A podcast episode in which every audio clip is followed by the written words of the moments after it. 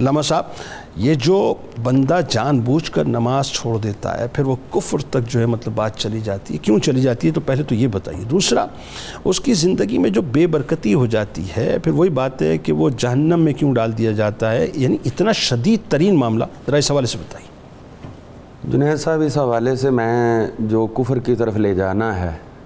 اس کو اسی پس منظر میں میں دیکھتا ہوں اور ہمارے ناظرین جو ہیں وہ ان الفاظ کی طرف خصوصی توجہ فرمائیں امام علی مقام سیدنا امام حسین پاک رضی اللہ تعالیٰ مارکہ کربلا کے اندر جامع شہادت نوش اللہ آج تک امت کو اس کا غم اور دکھ ہے اللہ یزید حکمران تھا دلائل النبوہ میں امام بحقی نے بیان کیا ہے حافظ ابن کثیر نے بھی البدایہ والنہایہ میں بیان کیا ہے ابن اساکر وغیرہ سب نے بیان کیا ہے اہل مدینہ نے جو یزید کے خلاف علم بغاوت بلند کیا اس کے حکمرانی کا توق اپنے گلوں سے اتار کے پھینک دیا اس کے جرائم میں سے ایک جرم تو اہل بیت اطہار کی شہادتیں تھیں اور اس کے ساتھ یہ لکھا ہوا ہے ان کتابوں کے اندر اور دیگر کتابوں میں یترک الصلاح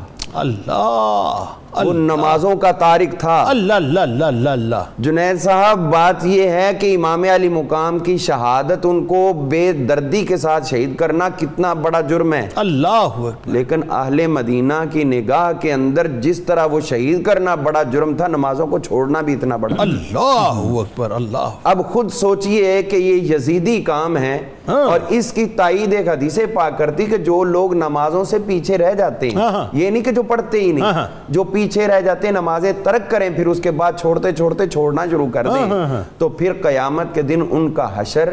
فرعون نمرود حامان اور شداد اللہ اللہ اللہ اللہ کیسی بات ہے یزید ایک سمبل ہے ظلم کا استعارہ ہاں۔ بالکل صحیح اہل بیت اطہار کا سب سے بڑا ظالم اور اس کے بعد کے اثرات آج درست تک اور قیامت تک رہتے ہنڈریڈ ہیں پرسینٹ صحیح اس کے ساتھ نماز کو اگر برابر کر کے دیکھیں تو اب خود سوچیں کہ کیا ہم خود وہ یزیدی فیل سر انجام دیں بالکل فرعون اور نمرود اور حامان یہ تکبر کے سمبل ہیں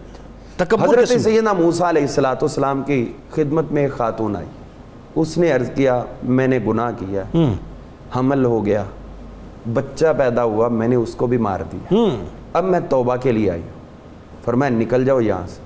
تمہارے لیے توبہ کی کوئی گنجائش اللہ اپنے بچے کو اپنے ہاتھوں سے مارا اور یہ یہ گناہ کیے جیسے ہی وہ گئی جبریل امین علیہ السلام حاضر ہوئے آپ سے کہنے لگے پیارے موسیٰ اللہ فرماتا ہے آپ کو لوگوں کے لیے نرمی کرنے والا شفقت کرنے والا بنایا تو آپ نے کیوں اس کو اپنے در سے بھیر دیا آئے ہائے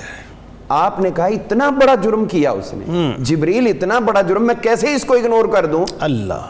جبریل نے کہا حضور اگر آپ یہ کہیں موسیٰ علیہ السلام سے کہہ رہے ہیں تو میں آپ کو اس سے بھی شدید جرم نہ بتاؤں ہاں ہاں وہ کیا ہے آپ کو اس سے اتنی نفرت ہے اس سے بھی بڑا جرم نہ بتاؤں وہ کیا ہے آپ فرمانے لگے بتاؤ انہوں نے کہا جان بوجھ کے نماز ترک بدکاری سے قتل سے بھی بڑا جرم ہے یہ جان بوجھ کے نماز جان بوجھ کے نماز ترک ہمارے یہاں تو عام سی بات ہے میں جاب میں بیزی ہوں میں کاروبار میں بیزی ہوں میری کمٹمنٹ ہے مجھے تفریح کے لیے جانا ہے میں دوستوں میں ہوں وقت نہیں مل پایا ادا کر لوں گا بس یہ حضرت عیسیٰ علیہ السلاۃ والسلام یہ وہی عبادت ہے جو حضرت آدم علیہ السلام سے لے کر سرکار تک ہر نبی کو اللہ نے دی اللہ اللہ ہر نبی کی امت کو پڑھنے کا حکم دیا اللہ حضرت عیسیٰ علیہ السلام ایک بستی سے گزرے بڑی خوبصورت لوگ آباد تھے عالی شان محلات تھے خوبصورت خواتین تھیں مرد خوبصورت جوان سب